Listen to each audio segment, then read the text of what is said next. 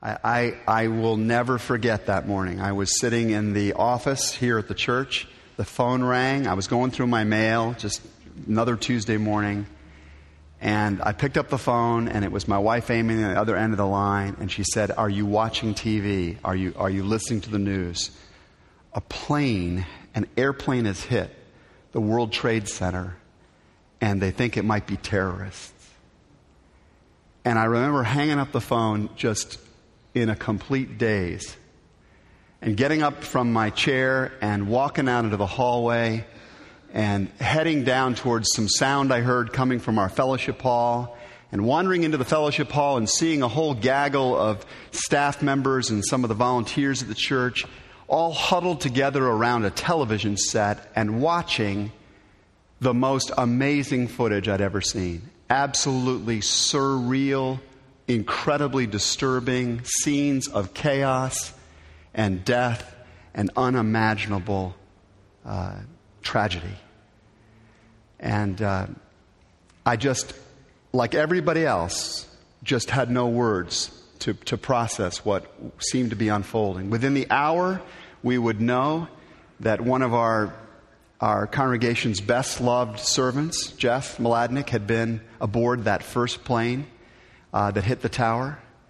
And, and we would also know that what happened then was just one tiny corner of an absolutely uh, horrific tragedy that was affecting the lives of thousands and thousands of people and was throwing our country into a turmoil not seen since Pearl Harbor.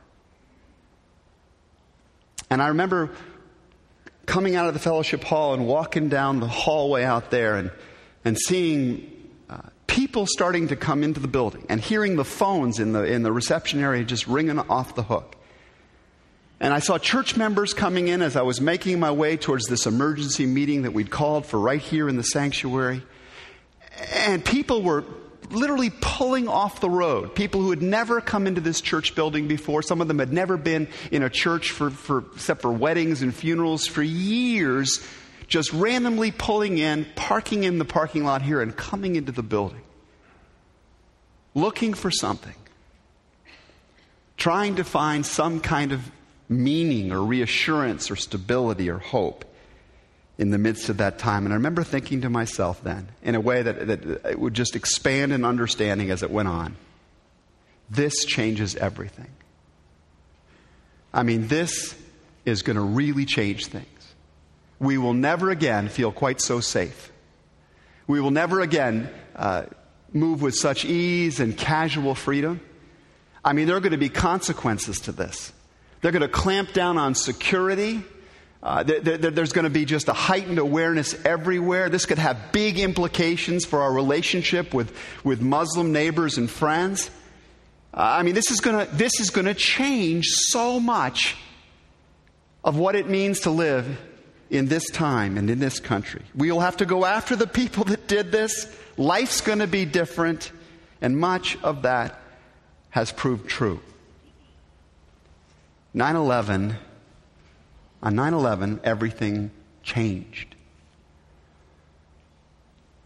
But not all of the changes that happened on that day and in the days that followed were terrible ones.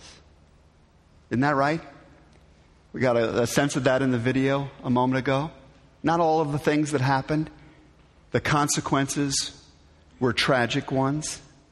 That day of calamity became, in some senses, an hour of clarity for an awful lot of people. Things that had gotten a lot fuzzier than they should be came into very sharp focus again for many of us. Thing, things that, that, that we just took for granted suddenly came up on the priority list in our, in our minds. We, we, we saw suddenly the importance of values and of freedoms. Uh, we remembered the preciousness of family and, and of friends. We began to cherish neighbors in, in a deeper way. And, and every time we got on an airplane after that, at least in those early months, we would look around at the other people traveling with us on the airplane, and this thought would go through our minds We're in this together. We're in this together. We rise or we fall together. One of the things that got clearest of all, at least for me and I think for many others during that time, one of the most important learnings, I think, of that day is that it really, really matters who your authority is.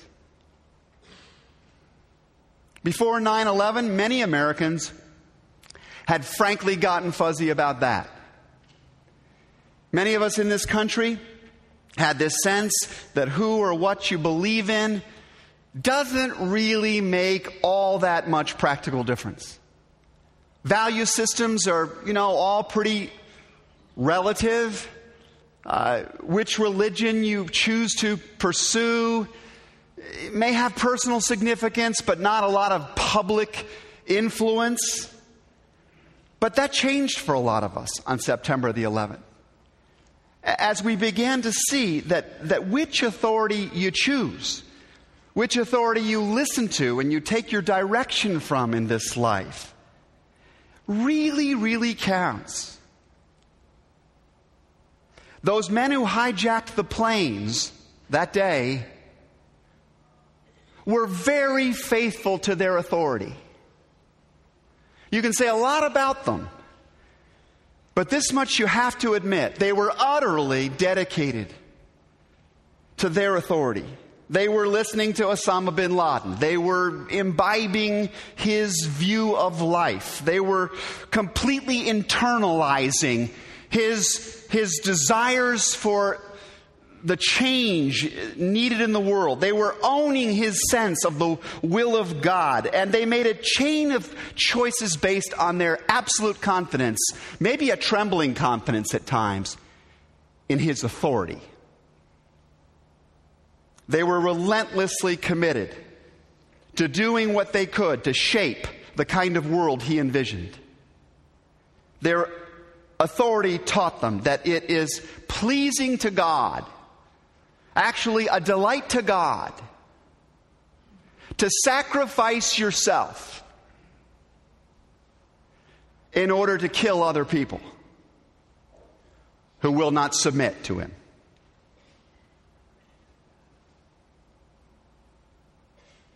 Such is the power of one's authority, potentially. But there were also on that day others who responded to a very different kind of authority. And in ways, frankly, that maybe some of them had not even contemplated doing for a very, very long time. There were people like Todd Beamer. You know his story. Young Christian father on that flight 93 who, when he realizes that their hijackers have taken the plane and in cell phone communications with loved ones, he and others discover that it's believed they're heading to crash the plane uh, and destroy thousands of lives. Offers one final prayer with his wife on the phone, and then, along with a band of others, storms the hijackers and sacrifices their lives to save the lives of thousands.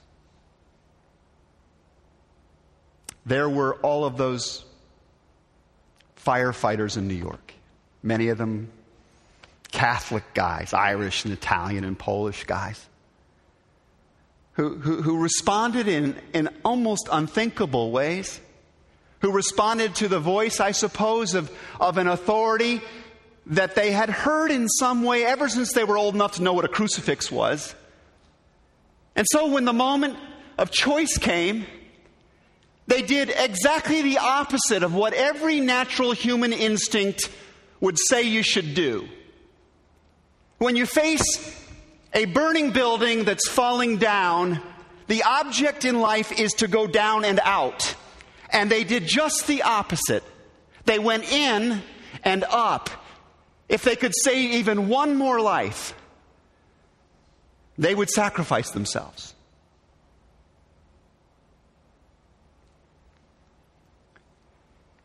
And this kind of response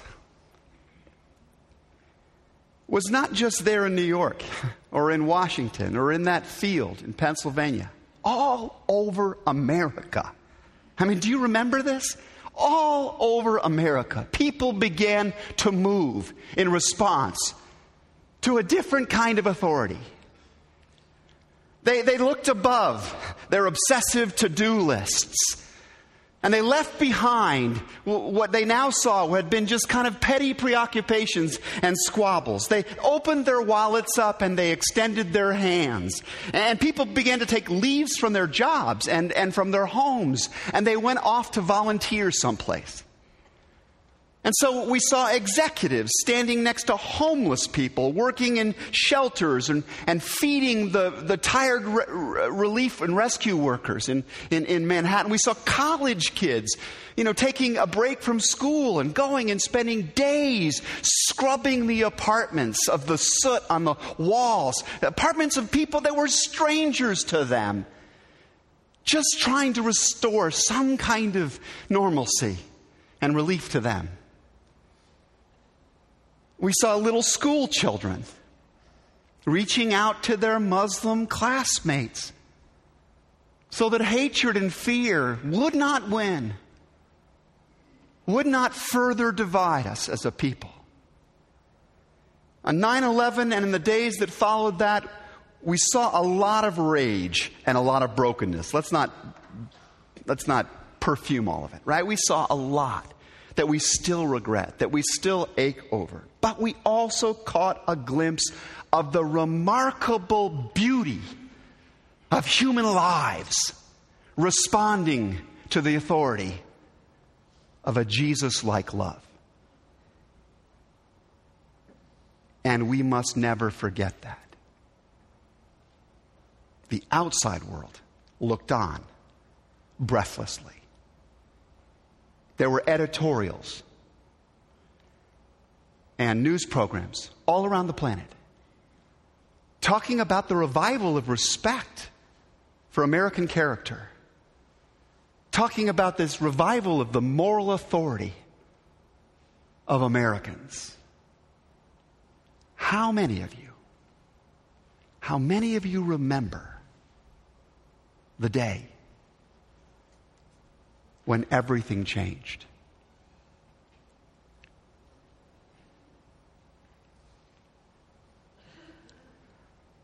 A decade's worth of dust has now settled. And many of the changes that looked to be forever ones have proven fickle. I think you'd agree. Somehow, the clarity of that time was lost. And we went back again. And we, in a sense, descended further again. We, we spent ourselves into near oblivion.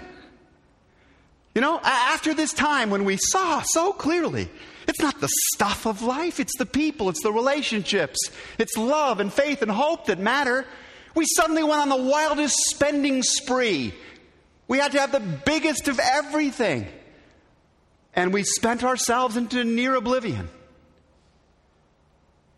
And, and, and we seemed incapable of restraint, self restraint, individually, corporately. Suddenly, we, we, we return to slashing at each other. I mean, we couldn't agree on anything anymore. We couldn't get our politics together. We couldn't get our, our social differences t- together. We, we turned our eyes away from the heroes of 9 11 and began to become obsessed again with what Kim Kardashian is doing. Good God. Or the, the cast of Jersey Shore. We started listening all over again to so many inferior voices from that supremely good voice that consciously or unconsciously so many seem to move to in the days after September 11th. I think that what is at stake right now is once again the question of authority. Uh, this is how I boil it all down. This is how I put together the events of 9 11 and the season since with today. I think we must return to the fundamental question of authority. Which authority, which source of vision, values will guide our individual and our, our community life in the days ahead as we face the new challenges of our time, and they're not small. They are not small. Who do we trust, really trust, knows the principles and practices that will advance life for the most number of people? What clear set of instructions do we understand enough that we're trying to follow them in the belief that it's going to create a better world for us and for a whole lot of other people? Whose voice is going to determine our flight path when we get up out of bed every Tuesday morning and all the other days in between? This is the question of authority. There are always going to be many voices, many would be authorities competing for our allegiance in this regard. You know that, right? And we should learn to recognize them, uh, these different voices. Some of us take a lot of our orders from the authority of popular culture. We would not like to admit that, but we do. We're paying a lot of attention to what is being done, what's done, what's in, what's hot, what's new, what's the rage, what's the flow. We're paying a lot of attention to the popular culture. We watch what we watch, we spend what we spend, we do what we do, we talk the way we do because that's what the flow is. That's what others are doing and it's authoritative for us. Others of us are constantly responding to the voice of something that happened in our past. Some terrible hardship or some terrible injustice in our past. And we're just driven by the, the voice of that loss or of the judges or of the critics in our life. And we go about trying to prove them wrong or to prove ourselves right or to, or, or, to, or to bang back against the life that, that injured us. And we don't even face up to how haunted we are by our angers and our anxieties and our fears. And we're just driven by these things. They are authoritative for us. And then some of us just rebel at this whole idea I'm suggesting. I mean, we rebel. We, we think that's kind of stupid. We do not think of ourselves as sheeple, you know, right? We think of ourselves as independent actors. And, and, and we're, we hate this idea that somebody else is actually our authority. Our ingenuity is our authority. And yet, if we could take a webcam and get it inside of our heads, it, it, it would show how much we're looking to money or science or government or something else surgery, plastic surgery to deliver us, uh, to, to save us. So I want to invite you to just ask this question to yourself very seriously this morning.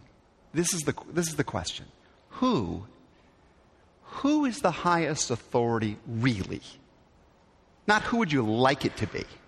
Who, when you're in church, do you feel like you should say it is? Who is it? Who is the highest authority in my life? Who do I trust so much and listen to so often and follow so fully? that it really is the thing that shapes the character and the conduct of my life for the good or for less.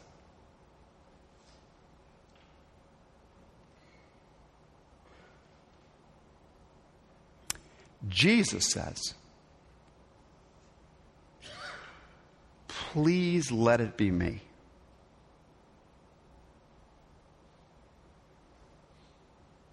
Please recognize me.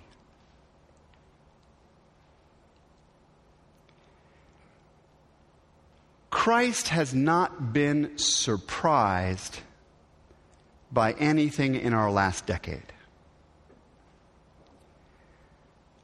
Jesus wasn't stunned by the mortgage crisis. He wasn't blindsided by the decay of our political conversations or the fragmentation of our families. Jesus was not in any way shocked by the decline of American competitiveness or in any way amazed by the rise of vulgarity in the culture. He never looked at any of these things that have happened since 9 11 and said, Ooh, how could that ever have happened?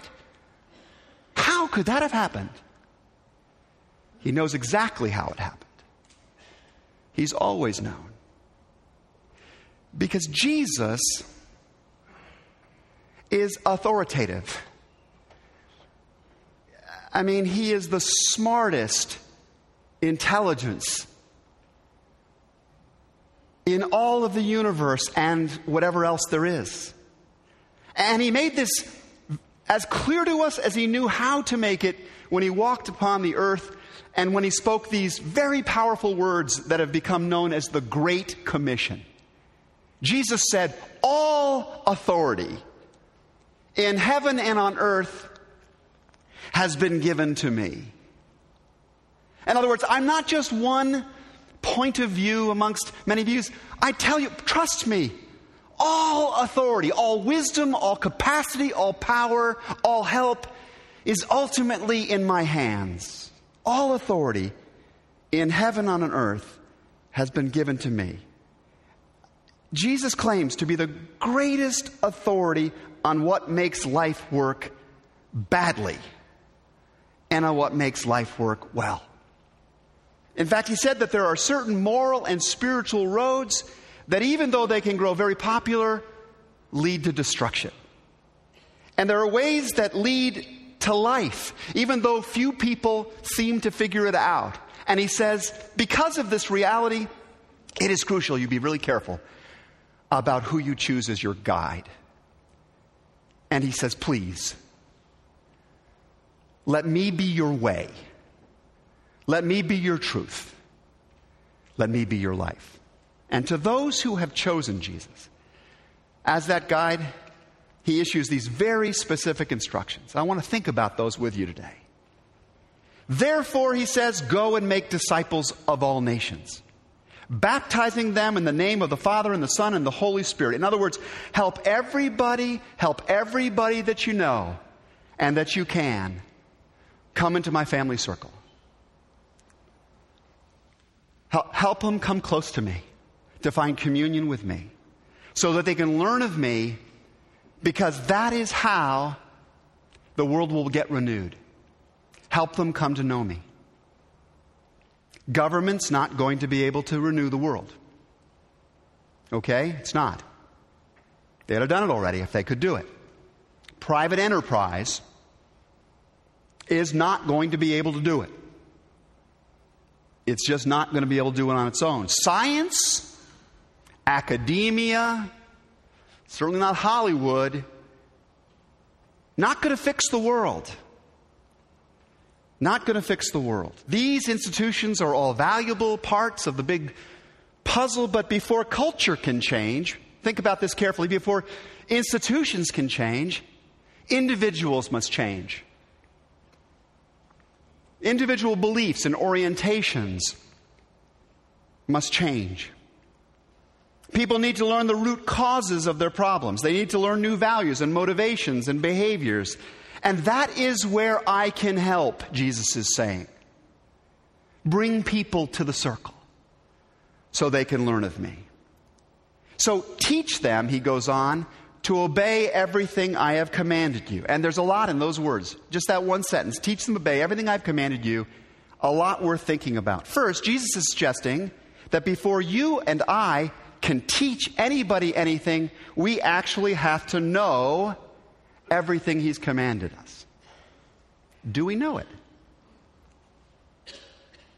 A lot of us know a little bit of it.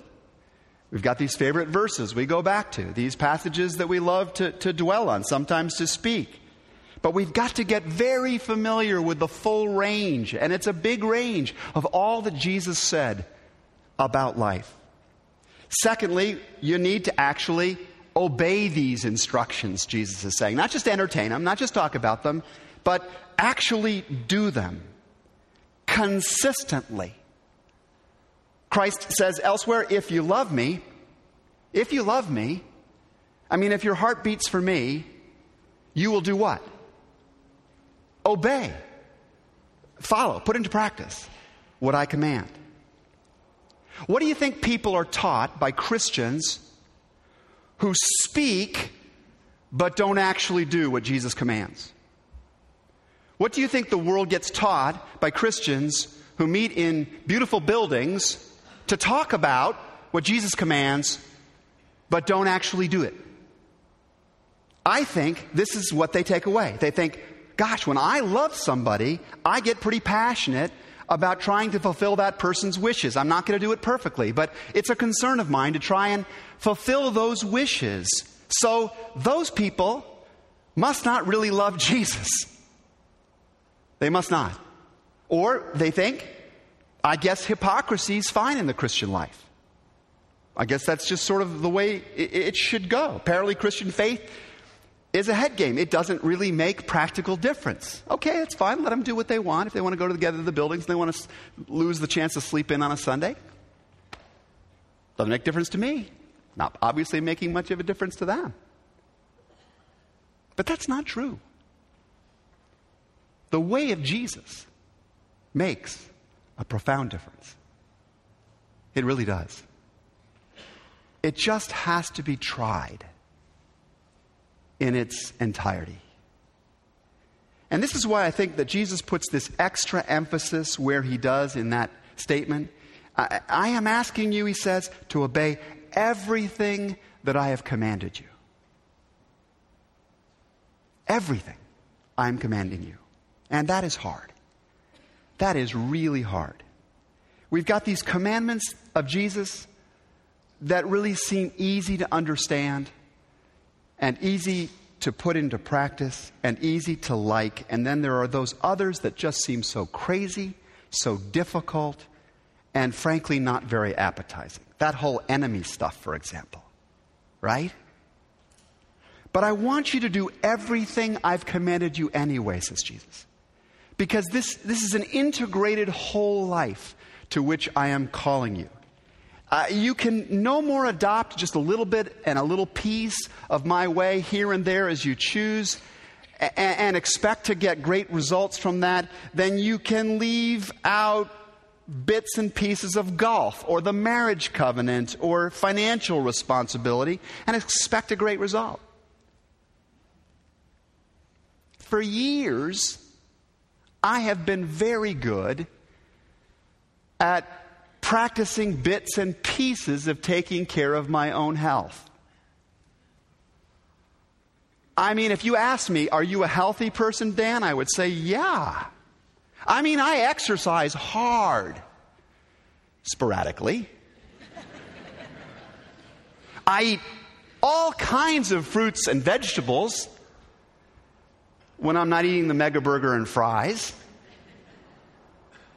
I'm great about rest. Except, you know, those times when I got to stay up till three or four to get stuff done. And as you know, this bits and pieces approach earned me a really nice heart attack a couple months ago. Jesus says, if you want to enter life, obey the commandments. We don't like that word obey, I know that. We all hate it. Americans hate it, especially obey. It's against our whole individualistic orientation. It just bugs us that he gives us commandments instead of fine recommendations, helpful suggestions. But these things, says Jesus, I have spoken to you that my, my joy may be in you, friends. That's why I'm telling you these things, says Jesus. Not to be difficult, not to be your master. I want you to live in all of its fullness. I tell you these things that my joy may be in you and your joy may be full, may be complete. Christ's promise is that if we give ourselves over to his way, our lives will be full of life and joy. You know what? My life is slowly changing. I am under authority now in a way I never was. I've got a trainer and a dietitian. I go three times a week. I meet with these ladies. They are tough. They have all kinds of commandments. Okay? They do. They push me very, very hard. But it's funny because, as tough as those instructions are at many times, I do not question the authority of the people that are telling me this stuff. I, I, do not resent them for telling me to obey these commandments. I know, I know that they are telling me things that I have probably forgotten or maybe never even learned. I believe they're trying to make sure I don't lose life and joy. Jesus is like this. He is like this. He's the most loving, authoritative trainer on the way to life that exists. He knows a lot about this world and the human heart and the human way. He, he, he, knows, he knows that we got attacked hard on 9 11. He, he knows we've had tough times since then. He knows that we're facing very difficult times now. He knows when something even worse might happen out there in the future, but he also knows that something far worse has already happened. In the last 10 years, we've suffered a heart attack as a people. We really have. All the clogging and the seizing and the pain is so evident everywhere. We've gotten such a distance from our Creator. Our moral health has gotten worse instead of better. Our social cells have begun attacking each other in a way that the body cannot bear. And we keep pointing to all of these problems out there. It's China. We got worried about China. It's the competition with China that's our problem. But the problem's not out there. The problem, the deepest problem, it's, it's right in here. It's right in here. And we must recover, or we must find for the first time the way of Jesus. Because as individuals get renewed by that way, so shall institutions and society. That is why I'm asking you, I am pleading with you to join me, to bring as many others as you can into this circle as we return to this place in the weeks ahead we are going to spend a whole year thinking together about the implications of that one verse. It's our theme verse for the year. We are going to look together at everything Jesus commanded. At the end of this, you will know the whole enchilada. We will knock it off one commandment per session. And each week we're going to ask ourselves and we'll discuss with our partners what would it look like to really be obeying that commandment? And what difference would it make to me, to our household, to the workplace, to the people that I influence, if I really lived it, and we all really lived it, very consistently? And I will give away what I think at the start. I will, I'll let you know what I think. I think that if we could help each other really start, make a start at doing consistently what Jesus calls us to do, it might become a movement. And if it kept going, you know what? We would see everything changed. Please pray with me.